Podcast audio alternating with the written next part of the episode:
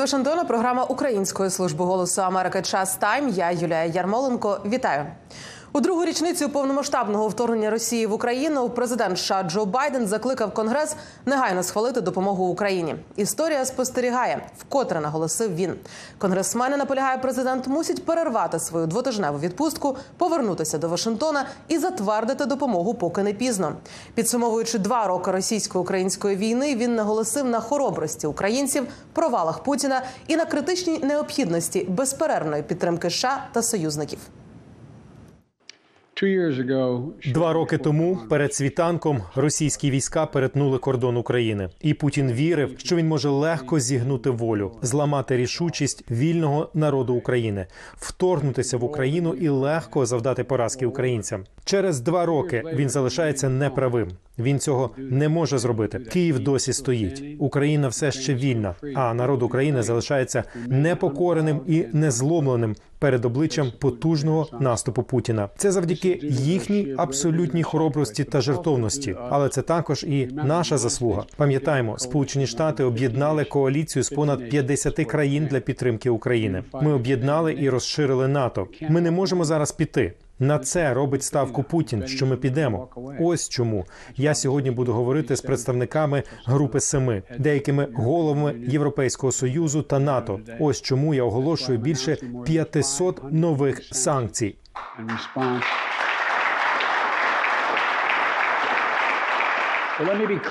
Дозвольте мені чітко заявити, Палата представників повинна ухвалити двопартійний законопроект про національну безпеку. Законопроект передбачає термінове фінансування для України. Історія спостерігає. Годинник іде. Гинуть відважні українські воїни і мирні жителі. Росія вперше за багато місяців захоплює нові території України. Але тут, в Америці, спікер дав палаті представників двотижневу відпустку. Вони повинні повернутися. Вони повинні повернутися і зробити це, тому що відмова в підтримці України в цей критичний момент ніколи не буде забута в історії. Це буде оцінено, і це матиме вплив на наступні десятиліття. Америка може довести, що на американців можна покластися. Америка виступає за свободу. Ми ніколи ні перед ким не схиляємося особливо перед Путіним. Якщо не протистояти Путіну зараз, він повернеться із ще більшими апетитами. Зокрема, такими словами міністр закордонних справ Великої Британії Девід Кемерон закликав світову спільноту продовжити підтримку Україні. Цю промову британський міністр виголосив на засіданні Генасамблеї ООН, присвяченій окупованим територіям України, яке відбулося у п'ятницю у Нью-Йорку. Участь у зустрічі взяли й інші високопосадовці. Серед них міністр закордонних справ України Дмитро Кулеба. Більше про мету засідання і головні заяви поговоримо з моєю колегою колегою Іриною Соломко, яка нині на прямому зв'язку зі студією зі штаб-квартири ООН. Ірина, привіт. Зрозуміло, що ООН – це най не найочевидніший майданчик для того, аби говорити про важливість підтримки України зброєю. Але все ж чи спробував привернути до цього увагу український міністр сьогодні? Так, Юлі, вітаю. Ти абсолютно слушно, зазначила, що по суті ООН – це не той майданчик. Більш того, сьогодні головна тема. Тобто, сьогодні дві головних події. Це перше, це відкриті дебати, присвячені ситуації на тимчасово окупованих територіях. Це щорічні дебати. І друге, зараз буквально розпочалося засідання Ради безпеки, присвячено другій річниці. Але менше з тим, сьогодні зараз в ООН знаходиться 25 міністрів або заступників міністрів з різних країн. Це якраз показує наскільки тема України, тема війни важлива для світу. Так, от звичайно, Дмитро Кулеба використав цю можливість для того, щоб говорити про цю тему. Ми з ним спілкувалися вже якраз після його виступу в Генеральній асамблеї. Він говорив, що присутні різні представники. Він намагався з ними це комунікувати. Більш того, присутні важливі люди, які приймають важливі рішення і в адміністрації, і в цілому в, в структурі та прийняття рішень і сполучених штатів. І одна з цих людей це звичайно постійна представниця Сполучених Штатів при ООН Лінда Томас Грінфілд. І він також не спілкувався. І в принципі зараз можете почути про що вони говорили. Я мав детальну розмову з міністром Блінкіном тиждень тому на Мюнхенській конференції з безпеки, і ми розглянули усі питання пов'язані з обороною. Це було головним акцентом нашої розмови. Сьогодні я зустрівся з послом США в ООН, яка також є членом кабінету. Ми говорили про оборонні пакети та найнагальніші потреби української армії. І як член кабінету вона має право передати ці повідомлення президенту Байдену та членам його адміністрації. Ірино, більшу частину промови міністр Кулеба все ж присвятив темі справедливого миру. Росія, утім, не подає жодних ознак того, що вона готова йти на перемовини. Чому саме зараз Україна вирішує акцентуватися на цій темі? Так, Юлю, а ти знаєш, взагалі це був такий сюрприз, напевно, і для експертів і для журналістів, коли от е, пан Колеба почав виступати, і взагалі те, як він виступав, тобто він був дуже спокійний, тому що всі очікували, що це друга річниця, і він буде трішки, напевно, більш драматичний. І ті факти, які він озвучить, вони напевно мали би стосуватися підсумків цього двохрічного е, вторгнення. Але він говорив саме про формулу миру. Він говорив про неї, називав в принципі і е, нові цифри. Він говорив про те, що формула ми фол- формула миру розпочалася з 12 люд- е, країн, які їх підтримували зараз. Це 85. Звичайно, також він говорив про те, що і ООН е, підтримала цю ініціативу, коли Ген- Ген- Генасамблея проголосувала за цю резолюцію. і Потім по суті це дозволило секретаріату ООН долучатися до всіх цих заходів. Він також е, говорив про те, що якраз оскільки Рада безпеки вона не в змозі допомогти Україні вирішити це питання, то якраз Генеральна асамблея вона взяла таке лідерство і три три чверті країн Ради безпеки в ключових резолюціях підтримали підтримали Україну і засудили Росію.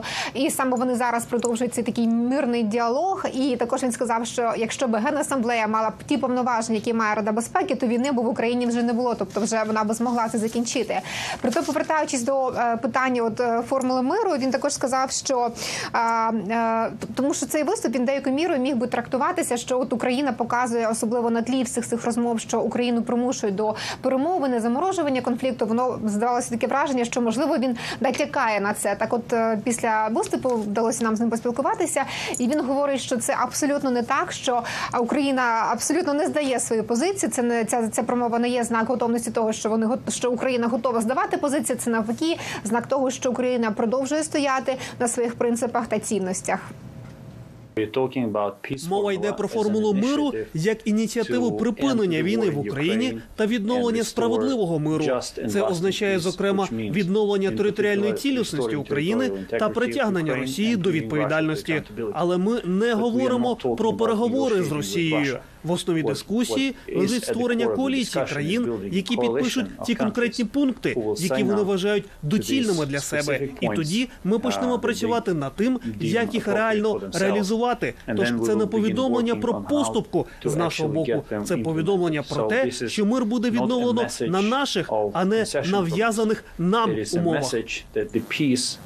Ірина, які головні меседжі ти виділила із заяв інших високопосадовців? Чи так само упевнено, як і раніше, українські партнери обіцяють стояти разом із Україною? Так, Юлю, насправді. Так само вони стоять, і це розпочалося з виступу президента Генеральної асамблеї, який закликав і далі країни підтримувати Україну і стояти з Україною. А також е, така потужна була промова і від польського міністра. Та незважаючи на всі ці перепалки, зараз маємо через фермерів, да і через кордон. Він в принципі закінчив свій виступ е, закликом до Путіна. І він сказав, що а, тобто в Європі та більше дні євро е, дні європейського імперіалізму пішли. А також інші, е, е, інші говорили виступаючи про те, що по суті питання війни в Україні це не просто питання України, це це, це про сувені... це право України захищати свій суверенітет, свої принципи і територіальну цілісність, і в принципі це право кожної країни на самозахист. Про це зокрема говорили так звані малі країни. Це був частина була виступу представника Північної Македонії. І звичайно, ти вже згадувала Девіда Кемерона, міністра закордонних справ Великої Британії. Його був дуже потужний виступ. Він якраз згадував, що в 2008 2008 році. Відповідно, коли була Грузія, він сказав, що Росія на цьому не зупиниться. В 2014 році, коли був Крим, він сказав, що Росія на цьому не зупиниться. І От якраз він говорить про те, що зараз, якщо ми не зупинимо Україн е, Росію в Україні, то вона далі піде відповідно в, е, в Європу. І якраз е, тому тому війна в Україні це боротьба там не заради України, це боротьба за світ і боротьба, і тобто це не боротьба України, це наша боротьба.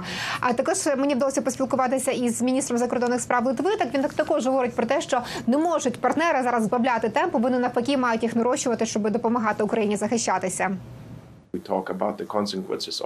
Ми говоримо про наслідки недостатньої підтримки України. І так багато є тих, хто просто хоче миру, і їх не хвилює, що принесе цей несправедливий мир. І я маю дуже простий приклад 38-го року, коли стільки людей у Європі хотіли миру, і це призвело до величезного конфлікту, який спустошив світ. І на жаль, зараз це відбувається. Росія не зупиниться, якщо її не зупинити. І у нас є засоби, і в українців є воля. Отже, питання лише в тому, як нам це зробити найкраще. Очевидно, ви можете відчути це і тут, у залі Генеральної асамблеї, чи у кімнатах Європейської ради, чи будь-де що є втома. Але безумовно цей міністр неодноразово говорив, що право на втому у західних партнерів України немає. Дякую тобі, Ірина. На зв'язку зі штаб-квартири ООН була Ірина Соломко.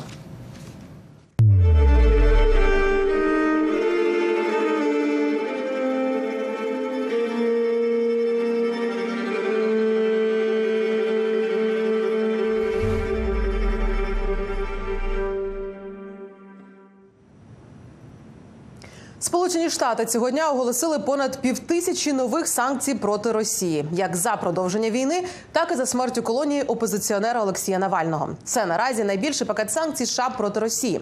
Обмеження стосуються серед іншого російського фінансового сектору, військово-промислової бази, мереж закупівель і тих, хто ухиляється від санкцій. Попри велику кількість обмежень, деякі експерти не вважають цей раунд санкцій надто дієвим. Утім, держсекретар США Ентоні Блінкен у відповідь на питання Голосу Америки заявив, санкції заходу вже мають вплив, і це буде продовжуватися. Я переконаний, ці санкції та обмеження вже мали значний вплив на Росію, на її здатність вести агресію. Але навіть більше вони мають зростаючий і довгостроковий вплив на Росію, її здатність модернізувати виробництво, оборонну промисловість, аеронавтику, видобуток енергоресурсів, всіх технологій. І ці дії забезпечать ще більший вплив. Факт в тому, що багато людей поїхало з Росії, понад мільйон, включаючи багато найбільш освічених в сфері науки, технологій та виробництва. Це матиме глибокий вплив. Тут є як негайний, так і довгостроковий вплив. Більше про новий раунд санкцій і їхнє значення поговоримо із нашою економічною оглядачкою Оксаною Бедратенко, яка приєднується до ефіру. Оксана, привіт. Вітаю, Юлія. Оксана, чого саме США очікують домогтися новим пакетом санкцій, і чи достатньо він потужний? Так, Юлія, саме прискорити Україну і сповільнити Росію. Е, таку мету е, для е, заходів США назвав заступник міністра фінансів США Волі Адеємо, коли представляв новий пакет санкцій, оголошений сьогодні. На тлі того, що американський конгрес досі не затвердив великий пакет допомоги для США, здатність для України здатність США прискорити надати прискорення Україні зараз обмежена, і тому Вашингтон зосереджує увагу на тому, щоб завдати удару по е, російській воєнній машині. Сьогодні я спілкувалася з високопосадовицею з держдепу Юрі Кім. Е, Вона переконана, що Конгрес затвердить е, новий пакет допомоги для України щойно, як вона висловилася, осяде пил. І вона також закликала розглядати ці санкції в загальному контексті того, що не лише США виступили з цим найбільшим для себе пакетів пакетом санкцій проти Росії, але також цього тижня оголосили санкції і е, Європейський Союз, і Канада, і Велика Британія. It's very important, first of all, to remember again that we're a coalition of more than 50 countries around the world. Важливо пам'ятати, що наша коаліція це понад 50 країн у всьому світі. Не все тримається на сполучених штатах, але ми визнаємо, що Сполучені Штати дають значну частину цієї допомоги. Нам дуже приємно, що ЄС нещодавно затвердив допомогу Україні обсягом 50 мільярдів євро на 2024-2027 роки. Ми очікуємо на таке ж мудре рішення Конгресу США і бачимо, що інші країни світу активізувались.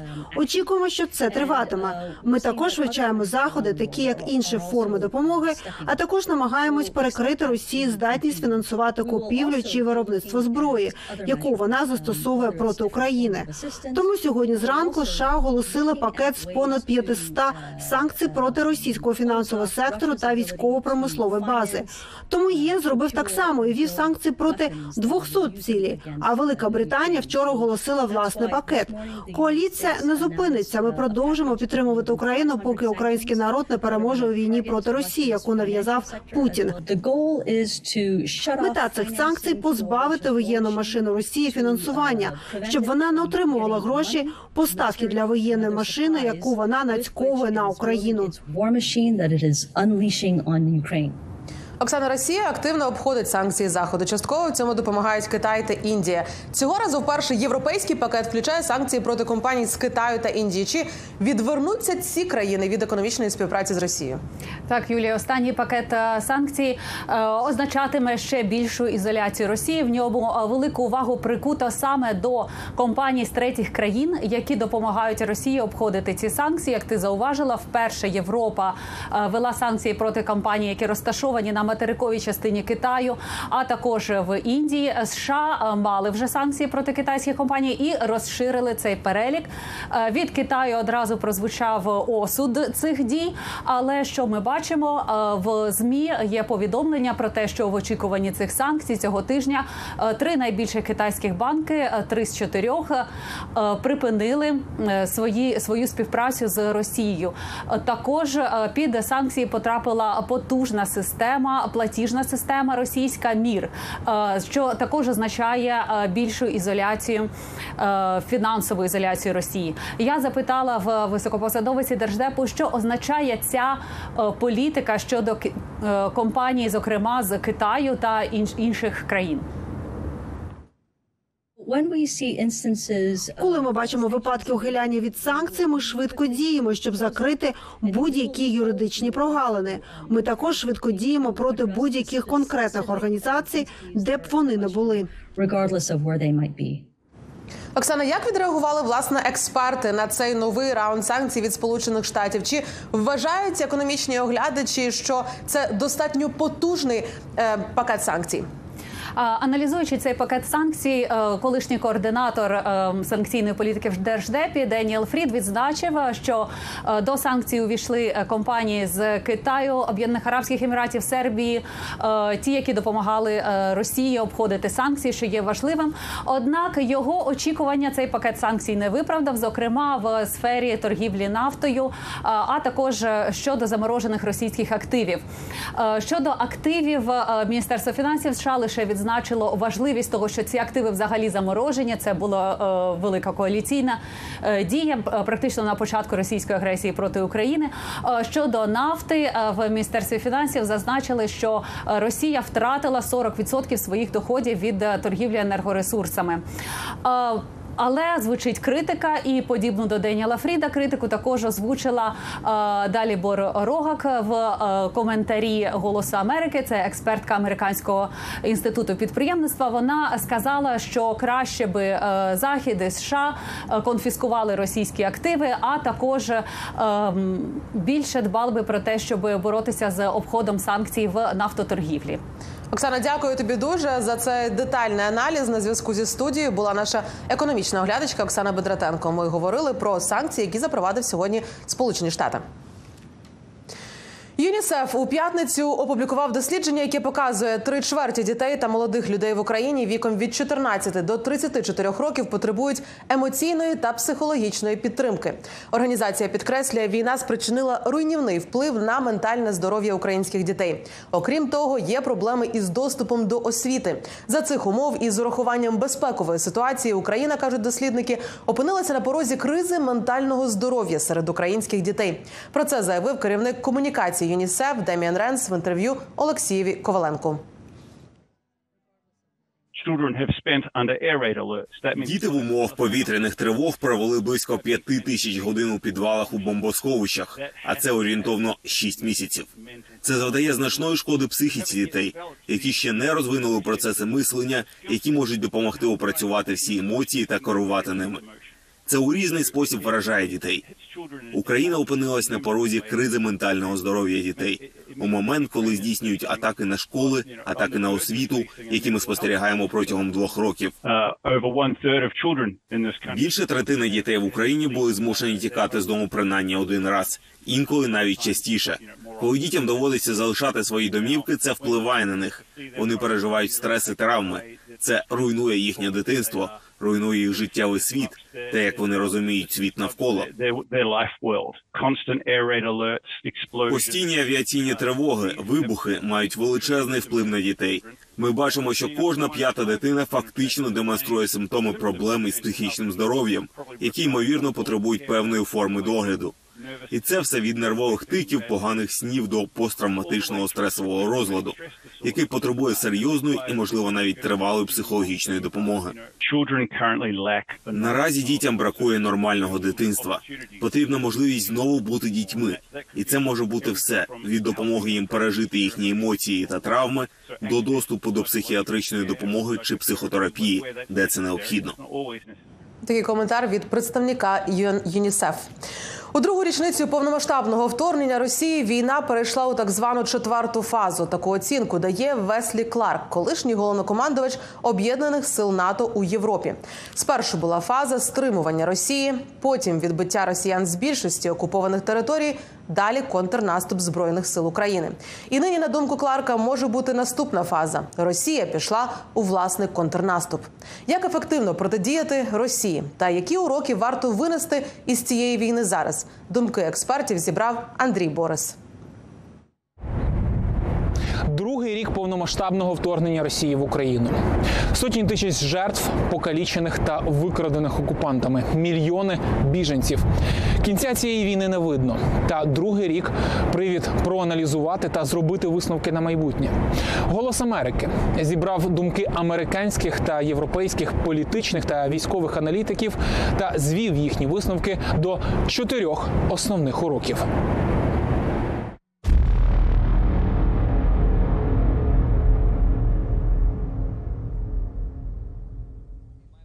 У листопаді 22-го року президент Володимир Зеленський озвучив 10 пунктів формули миру для України.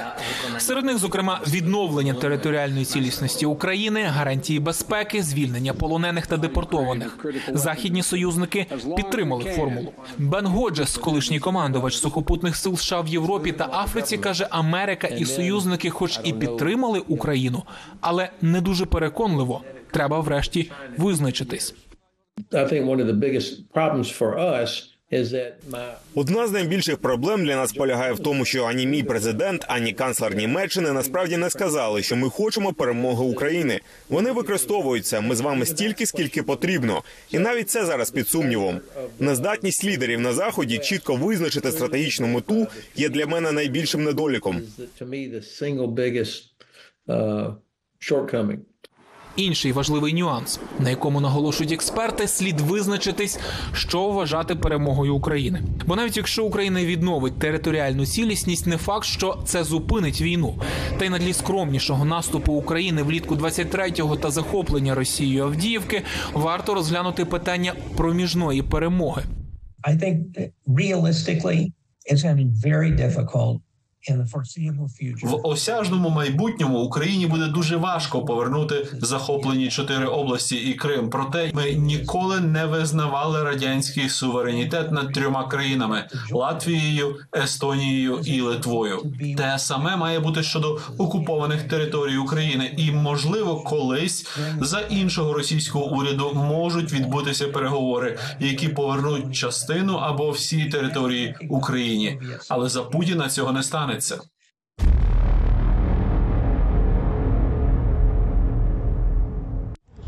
Сьогодні питання військової допомоги Україні застрягло у конгресі. Від початку року грошей в бюджеті США для України немає. А ЗСУ залежні від поставок зброї з Америки. Це стало однією з причин відходу з Авдіївки, кажуть західні аналітики.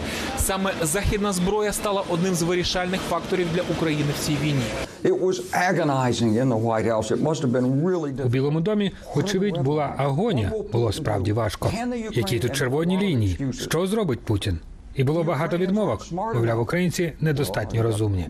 Що ж, вони мають більше освічених людей ніж у наших збройних силах. Це якісь подвійні стандарти і оманлива інформація про запити без відповіді. І поки на заході розмірковують, коли і яку зброю надавати Україні, і чи варто взагалі, союзники Росії вже налагодили потік зброї. Тим часом Іран і Північна Корея є надійними помічниками. Можливо, у випадку Північної Кореї вони не забезпечують найвищу якість, але вони забезпечують кількість. А виробництво іранських безпілотників, яке зараз налагоджено в Росії, також означає, що це стабільний конвеєр.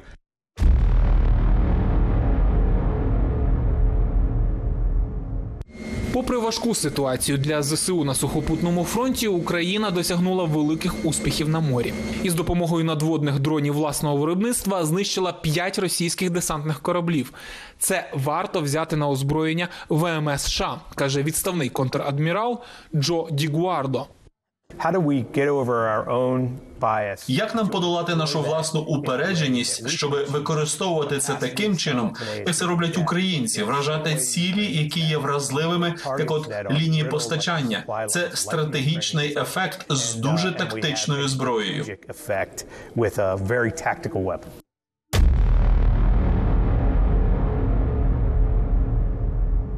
За даними ЗСУ, штурмуючи лише Авдіївку, росіяни втратили понад 47 тисяч військових. Ще у листопаді в інтерв'ю з Economist генерал Валерій Залужний визнав, що помилявся щодо Росії. Мовляв, вона відступить, зазнавши великих втрат. У цій війні на виснаження кількість зброї та людей має значення, наголошують експерти. І якщо перевагу у числі зброї потенційно можна змінити, то людей ні. Тому людей треба берегти і змінити підхід до мобілізації, каже відставний генерал США Бен Годжес. У нас є десятки тисяч українців, які перебувають у Німеччині, Польщі чи Румунії, і це починає виснажувати терпіння приймаючих країн. Вони, звісно, не будуть відсилати людей назад, і ці люди могли б повернутися через почуття обов'язку, але також тому, що вони будуть впевнені, що їх правильно залучать у армію. Якщо вони будуть поранені чи вбиті, про їхню сім'ю подбають так само, як в США чи в Британії, і це політична проблема, яку уряд має вирішити. uh, that the government has got to address. Отже, підсумовуючи у другу річницю повномасштабного вторгнення, на думку західних експертів, актуальним залишається питання із визначенням, якої саме перемоги захід очікує від України, і чи хоче він її взагалі. Це в тому числі впливає і на швидкість ухвалення рішення про допомогу Україні. Зсу під час війни, на думку експертів, доказали, що можуть знищувати ворога своєю зброєю. І останній ключовий урок важливо зважати на розміри Росії та берегти власних людей. Андрій Борис, Голос Америки. До другої річниці повномасштабного вторгнення Голос Америки презентує документальний фільм Джамала Пісні свободи, який показує два роки війни очима співачки та авторки Джамали. Ось кілька кадрів із стрічки, яку вже завтра можна буде переглянути на сторінці Голосу Америки українською у Ютубі.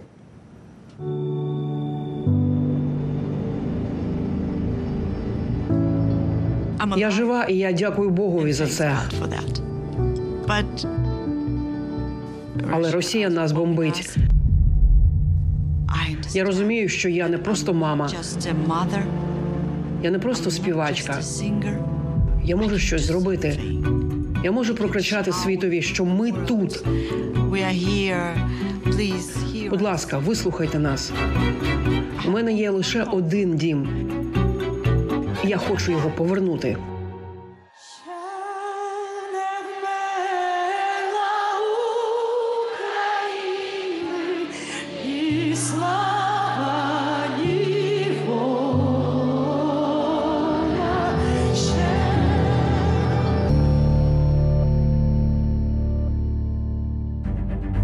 Завантажте мобільний додаток Голосу Америки. Додаток дозволяє автоматично обходити блокування завдяки вбудованому vpn сервісу Читайте новини, дивіться інформаційні програми та відео, а також слухайте подкасти Української служби Голосу Америки. І на цьому завершуємо. Дякую, що дивитесь. Голос Америки українською. Побачимося вже наступного тижня. Бережіть себе на все добре, Па-па.